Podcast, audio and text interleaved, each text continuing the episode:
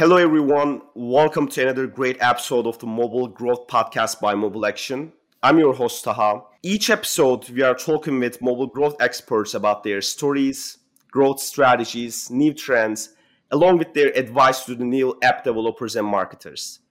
And today, I'm joined by a guest who is working on growing an app, which I believe most of you are really familiar with. And for the last couple years, they've created a brand where people are enjoying a really good community and a beautiful product. And yes, today I'm sitting down with Thomas Penn from Steezy. Hi, Thomas. Welcome to the show. Hi, Taha. Thanks for having me. Sure, it's a pleasure. So before we start, I have to ask, are you a dancer? And if so, did you learn it with Steezy? So, no, I am not a dancer. Um, and that didn't necessarily hurt me in my candidacy for this position here at Steezy.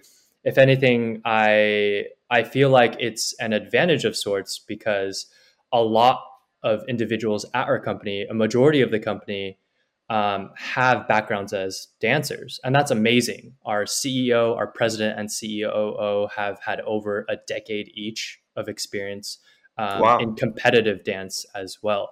Um, and then there's me. And then there's some of my peers who had zero experience. I literally have two left feet. Um, fun fact around dance actually, one of my New Year's resolutions in 2019, uh, in 2020, um, was to learn how to dance. And uh, I just so happened to join Steezy about a year ago in 2020. So those stars aligned. Um, I'm still taking beginner classes. I should be better at uh, taking classes more consistently. But um, it's an amazing experience. I also really appreciate the fact that as a beginner um, or brand new dancer, I'm able to provide feedback to the product and content team. So I'm able to dog food it. I'm able to be a guinea pig to really mm-hmm. be uh, one of our target users or target personas for our product, for our app, and for the company. That's awesome. Happy to hear that. So um, let's get to know you a bit. I know that you've been running user acquisition initiatives for various companies at the past and now at Steezy. And I want to get back to a little bit to your day when you graduated from college. And at that very day, how did you decide to pursue a career in user acquisition and how did you get where you are today? yeah, so Taha, to answer the question, uh, I did not, upon graduating college, uh, decide to have a career in user acquisition or in growth marketing. I actually started off in finance. Um, mm-hmm. When I graduated, I don't think user acquisition was really a career that anyone thought of uh, having or really, you know, saying, here's my five year plan. I want to transition into user acquisition. Um, so for me, I I will admit it was part luck. Um, it was part uh, a set of complementary skills that I gained with my background in finance, and also um, shout out to the first user acquisition you know role that I had at uh, the mobile gaming company Scopely.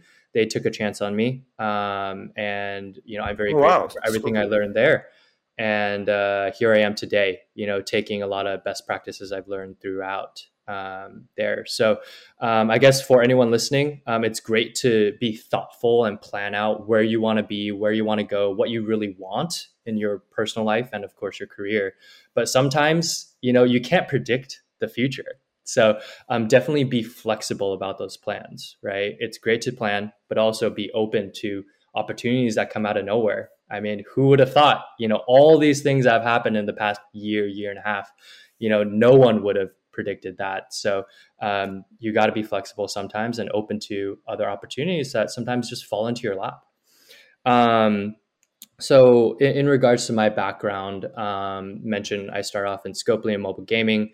I did growth marketing for rider acquisition um, at Uber for a little while. And then I dove into the world of startups. So I've been in spaces such as fintech, health tech, entertainment tech, and now I'm here at Steezy um, as a director of growth.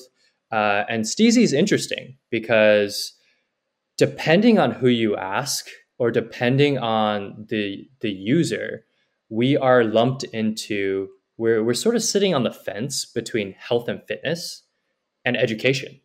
So depending on how the user, you know, takes the classes, depending on, you know, who our partner rep might be, we might fall under one category or, or the other because we do have users who really look to Steezy not only to learn, um, but also truly as like a fitness alternative or one of their options to stay fit. I can definitely say, and for anyone that has a dance background, you start sweating uh, pretty quickly if you're getting into it. So it's a great sort of cardio exercise, um, and also really just great all around to not only exercise physically but also your brain. Um, as someone that has two left feet, it's actually such a great challenge mentally to build that skill of learning how to, you know, have that hand-eye coordination to remember routines, to do a new uh, to do a new practice and learn a new skill. So, um, very very interesting in regards to how the external world sort of views us and how our users view us.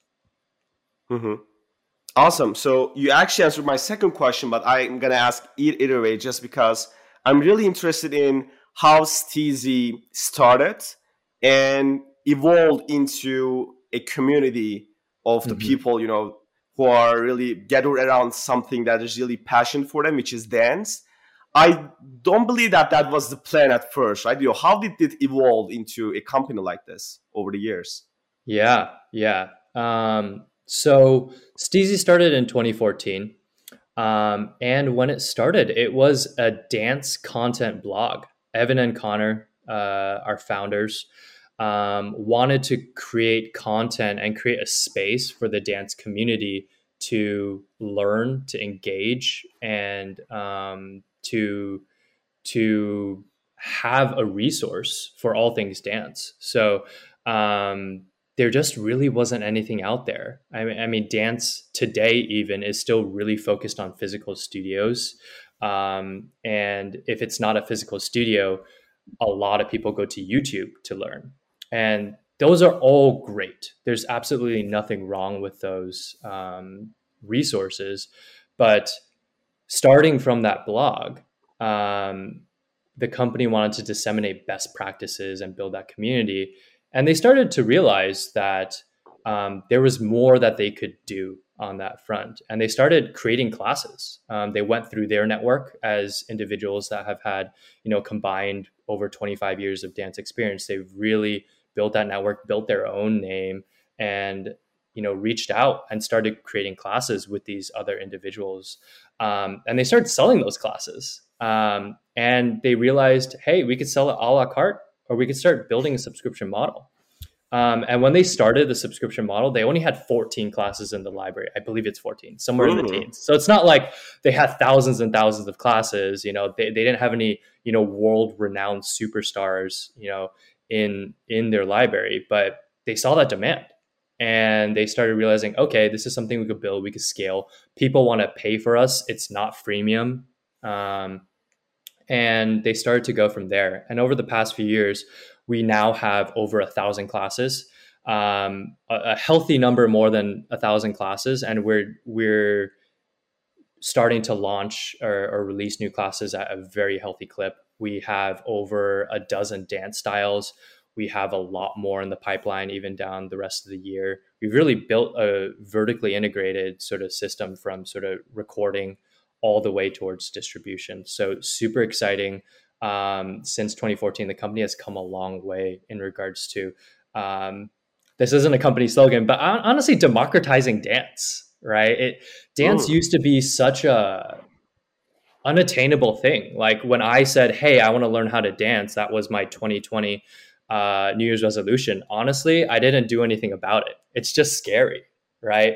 But we actually have a process and we have content that's really built for beginners, but also we have content for pros and advanced dancers um, that might not be able to go to LA you know, because they don't live in LA, they don't have the schedule that allows them to learn from the best dancers.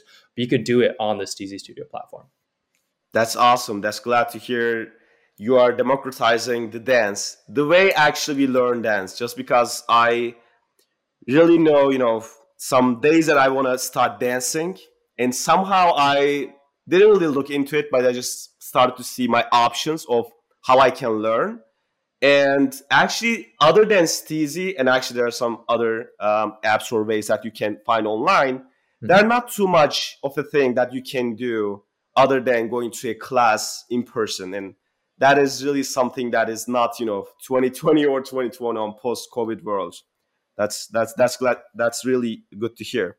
So let's jump into the mobile uh, growth side of the things. So I know that you are uh, really big on the content marketing, and I will ask you how Steezy creates its content and what's the way of distributing it for you uh, on the market. Yeah, definitely. So we can start with how we create our content. So we actually create our content in house right? We have a content team, we have a production team, we have studios in our company office. So what's really cool um, is when we're working in the office in Los Angeles, you know, there are classes being shot. Like you could actually go walk 20 feet from your desk, or if you're at the you know one of the tables in the kitchen area you could just sit there eat your lunch and watch people practicing or actually recording the classes that we will put we will edit first and then put up onto our platform at a later date. Um, so that's what I mean by it's sort of integrated. And with that, um, our editing studio, you know, is right next door. We're able to really do this all super efficiently. It's all in one location. The talent comes to our studio. Um, so we're able to have a very lean process on that front and really end to end move quickly and get things out the door.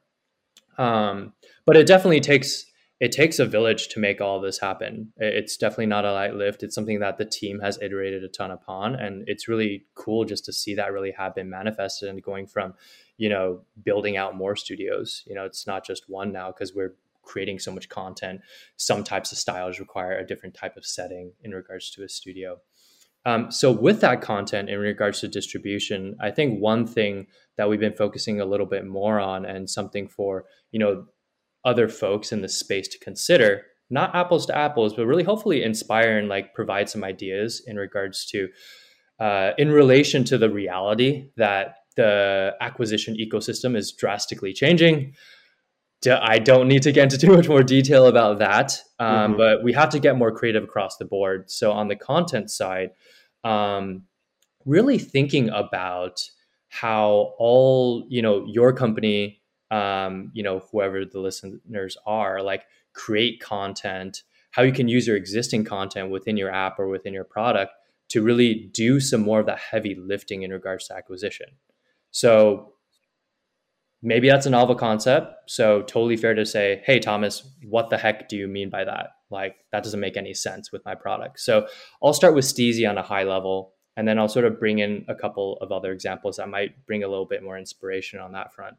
So for Steezy, um, one thing that we sort of broke this down into, and where we do have an unfair advantage on this front because you know our product is content, um, we do have a little bit of a head start on that.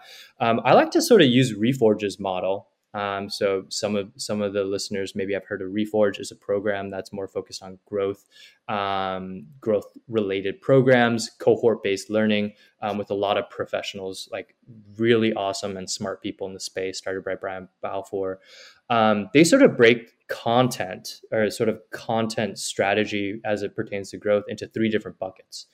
So there's company generated content, there's supply generated content and then there's user generated content. So company, so CGC, supply, SGC, and then user, UGC, generated content.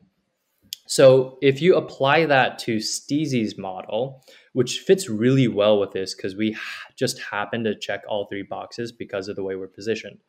Um, company generated content. Well, as mentioned, we have online dance classes, so that's a company generated content. Um, and that's what we use for, you know, encouraging our users to pay for a subscription and access all these classes, all these styles that we have, um, you know, with our custom proprietary player as well. Additionally, we could take that company generated content Um, we can slice it, dice it, and dice it. We could use blooper reels, which we do. We could do a lot of other stuff with this content, and post onto our social channels.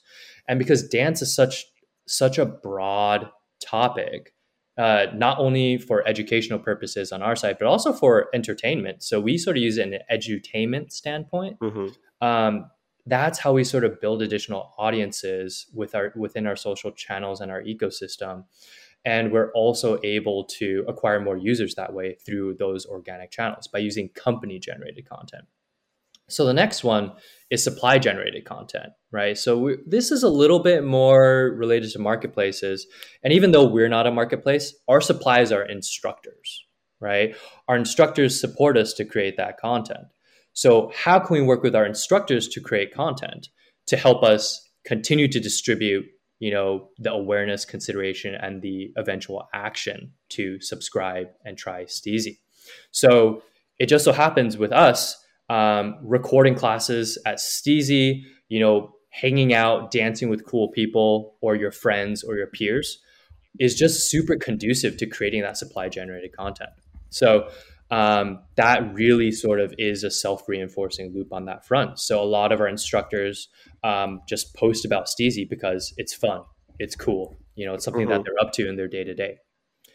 And lastly is user generated content. So that's the most common, right? Go to any social network; it's really powered by user generated content. I could post something on Facebook, Instagram, TikTok, etc.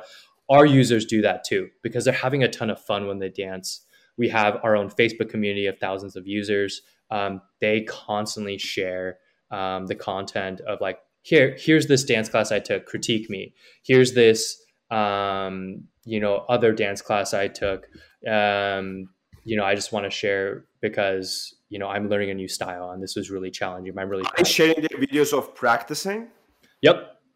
Yeah. Mm, awesome. so so we have you know that group where it's we do have we do have a community lead who helps to like shepherd the whole group and like um you know make sure it's a really safe space and there's a lot of great content. But we don't ask for individuals to or or the group to necessarily post anything um, they just do it on their own because it's such a great community so you know is there something you know for everyone out there can you even just create your own facebook group you know, send an email or create push notifications to be like, hey, we just created this new Facebook group. Check it out. You know, this is for members only. This is only for subscribers. We make it exclusive too, because because that way um, our users who are in that Facebook group know like these are people who are really dedicated, and we've seen retention be significantly higher.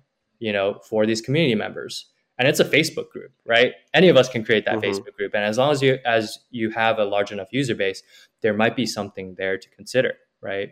Um, and then what we also do is uh, similar to, for example, in gaming, there's live ops. We sort of do that within um, our Facebook group. We have weekly challenges. We might have seasonal events, um, and even our users in that Facebook group create their own challenges, like this freestyle challenge um, which is basically you dance to a piece of music um, and you just do a freestyle, so so impromptu dancing.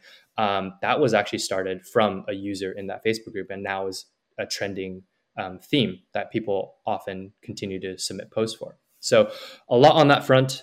Um, but hopefully that provides a little bit more inspiration in regards to the different types of content to to consider and how you might create mm-hmm. content to lead to more growth.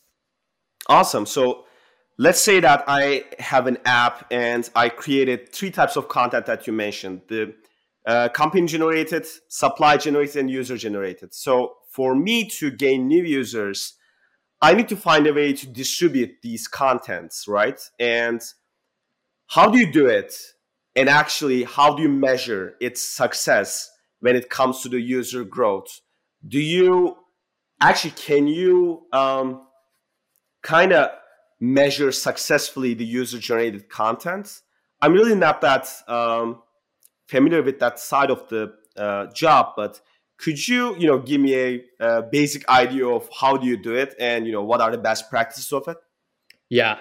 Uh, so I do want to caveat that it is as much of an art as it is a science.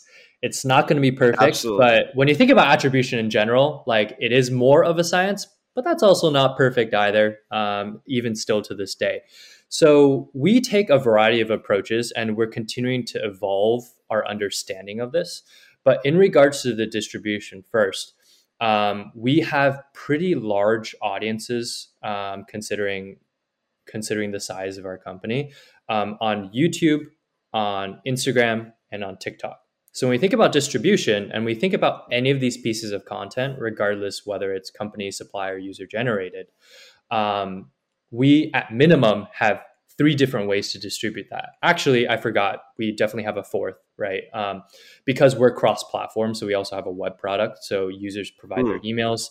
Um, we also have Lifecycle um, on the email side, right? So we have at least three, and very likely, oftentimes with this content, four sources of distributing our content. And just as an example, our YouTube um, our YouTube channel has over 700,000 subscribers. So that's definitely pretty healthy. And wow. again, that's a big number. That took a lot of time to, you know, build up, right? This isn't something imagine, that's yeah. overnight success.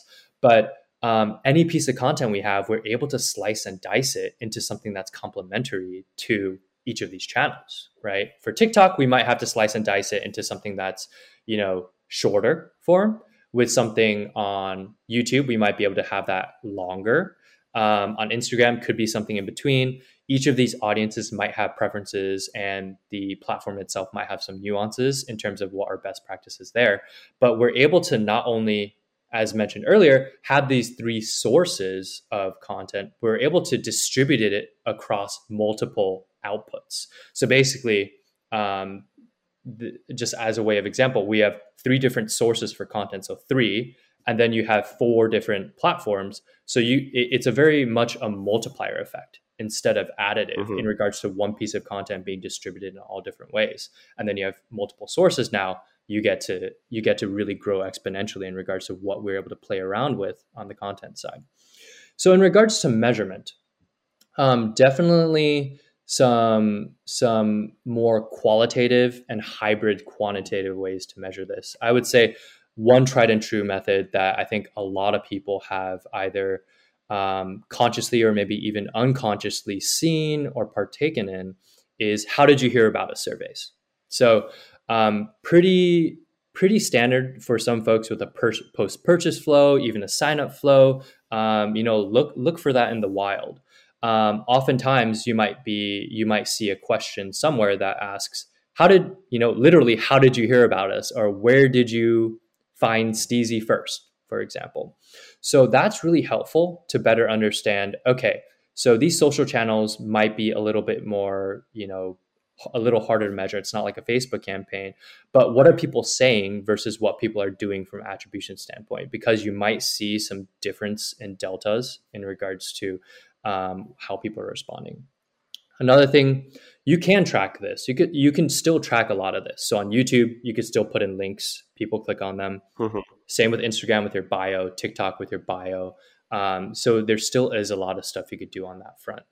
Um, additionally, we we are also looking at other types of metrics um, related to uh, maybe not directly in regards to um, the attributable impact, but things like view velocity right? So if we know that something has, you know, 50,000 views in the first three hours, maybe that's 2x that of a piece of content that is sort of running average, right? So there might be something mm-hmm. to consider on that front. What does that mean in regards to that impact?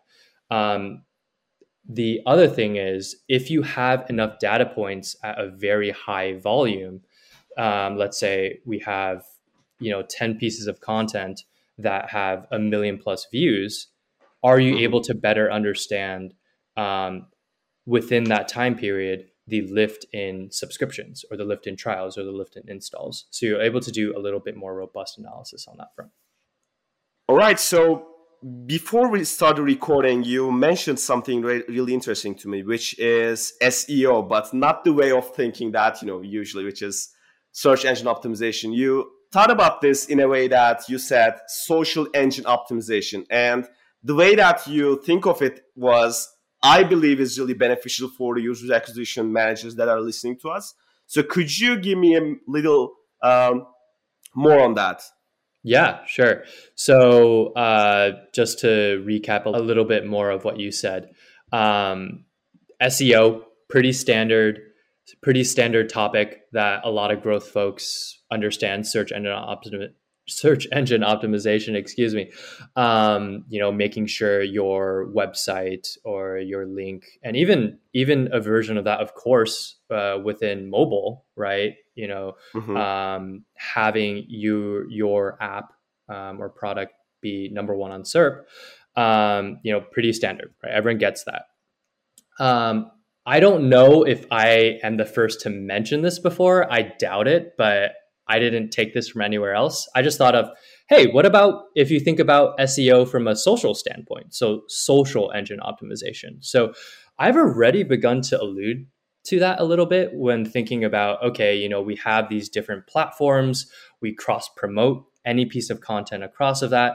And we might, depending on the platform, you know, edit that piece of content to be shorter for TikTok, for example, or to be longer on um, YouTube, for example. So those are very you know basic versions of social engine optimization right so understanding mm-hmm. your audience understanding the type of content that that audience normally goes to the platform for right you go to tiktok for largely entertainment related content usually a minute or shorter although more recently they've extended the maximum length to three minutes um, and for youtube you typically go there for longer form content you even listen to podcasts now on YouTube.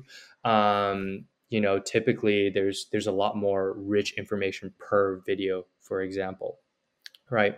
So so what's really interesting is we started testing um, you know other things in regards to this social engine optimization concept. And what I mean by that is YouTube, as an example, in March launched something called YouTube Shorts right? So, mm-hmm. what YouTube is trying to do is actually trying to expand their library and their product offering from a content standpoint and get into the TikTok space, right? YouTube Shorts are one minute max, um, which is basically TikTok, um, largely on the entertainment side.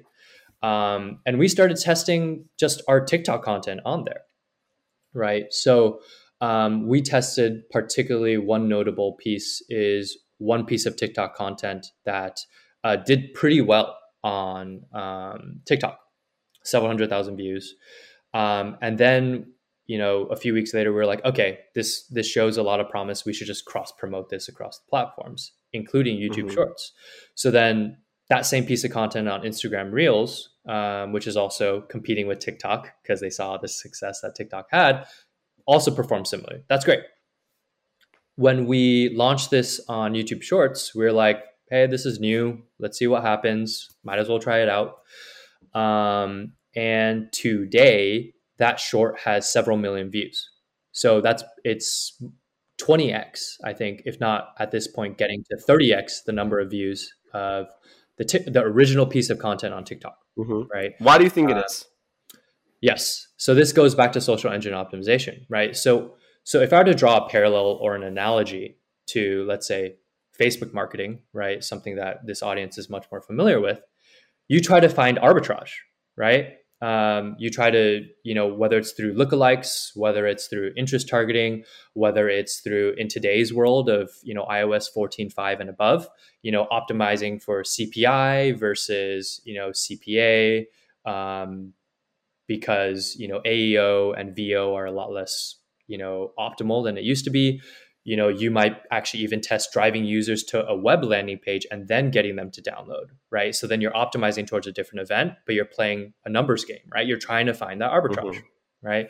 If CPMs are very low in, let's say, Canada relative to US, but a Canadian LTV or ROAS is just as optimal as a US user, wouldn't you just try to acquire as many users as possible from Canada in that case? So, in that regard, and now going back to that YouTube Shorts example, a little bit more history in regards to you know why what we believe and we're still pressure testing this and understanding this a lot more. So you know there isn't necessarily a strict answer. You know why this is the case i started to do some digging. This is super interesting right? How did this even happen? Why did this happen? Um, YouTube Shorts uh, expanded globally in March, right? So when you think about that compared to um, TikTok, which you know since the very early days was focused on short form content, um, and Instagram Reels, which launched I believe last fall or, or some sometime around there. YouTube Shorts is the newest platform for short form content, so that means there's less competition right? So this just goes similarly with user acquisition. You want to go to the spaces where you could be a first mover or an early adopter, right? We applied a very similar strategy um, with our content. Um, and with that, there were less competitors. The other piece, just also uh, showing that there's a lot more opportunity here, is if you think about the the nature of YouTube as a platform, YouTube, as I mentioned earlier, is more focused on long form content.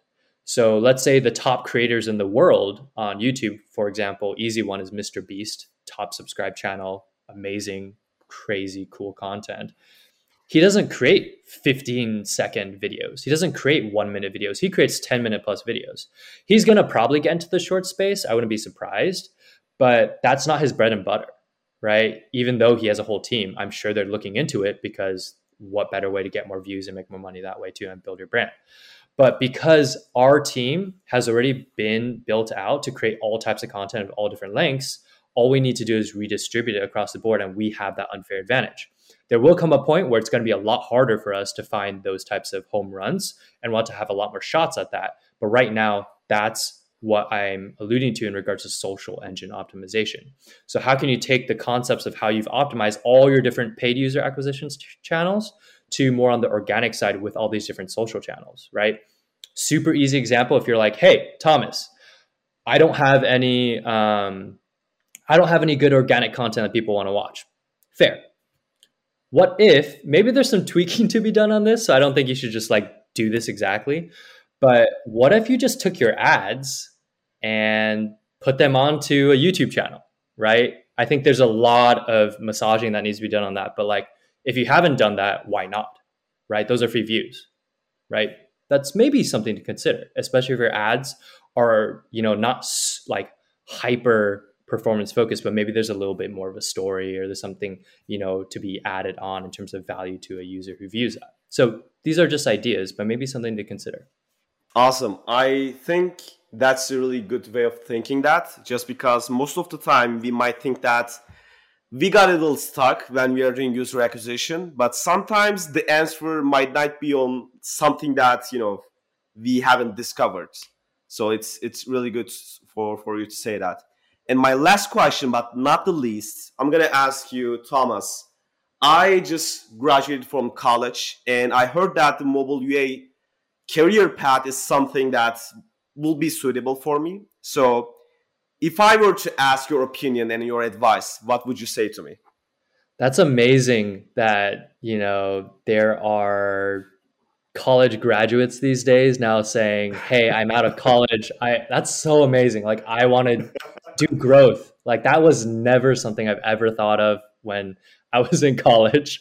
Um, so that's that's awesome that this new generation of younger folks are you know thinking about this. Um, one, I would say you know look at the companies and spaces that you really love and enjoy. Right.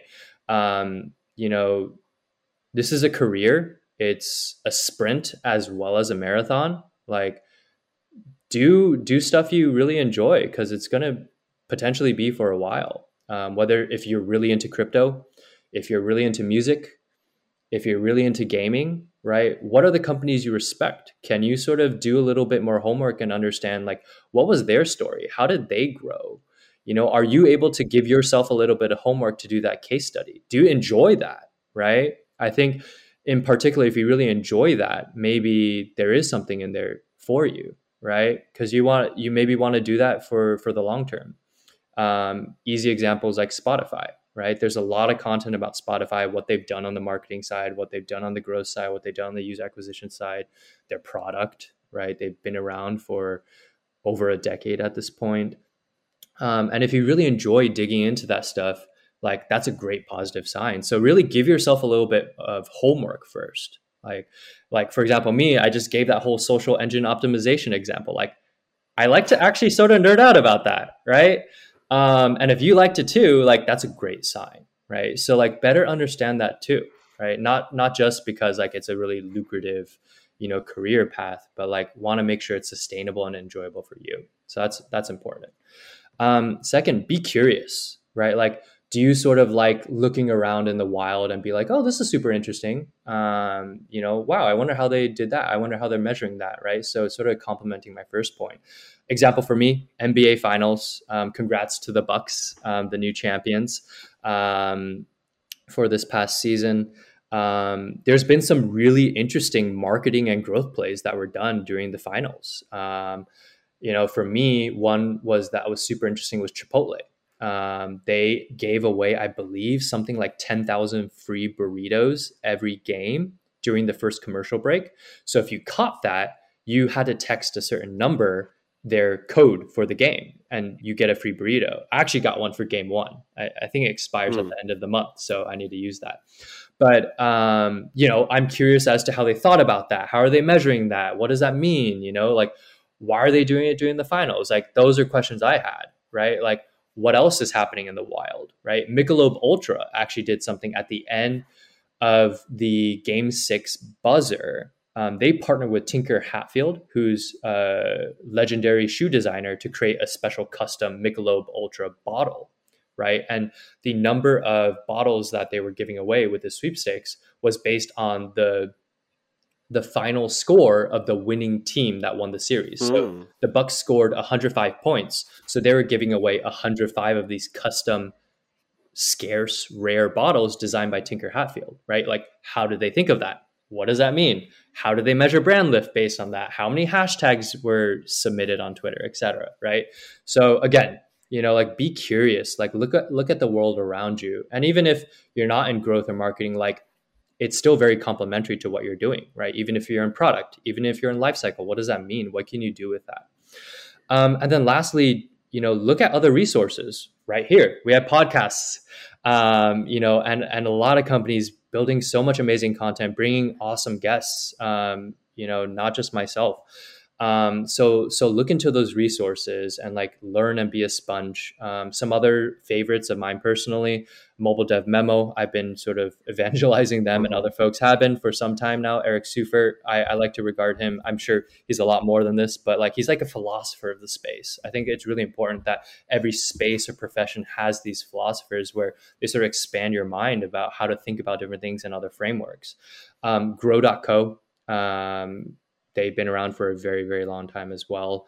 Um, and then there's all these you know events now digitally especially but of course still you know hopefully more you know once it's continuing to be safer in person as well.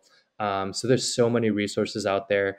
Um, that's what i would recommend to these folks um, these these younger folks that are you know really looking into uh, growth and user acquisition as a potential career path Awesome. I would like to thank you for the name of these um, young professionals, let's say, and I hope the best for them too. And that was a great chat, Thomas. I believe we have covered really interesting and helpful topics for the people who are listening, and I really appreciate your time today. Thanks for joining me. Taha, thank you. Awesome. So this is the end of this episode of Mobile Growth Podcast by Mobile Action. You can follow Thomas on LinkedIn at Thomas Penn and also, you can listen to previous episodes on your favorite podcast app or YouTube.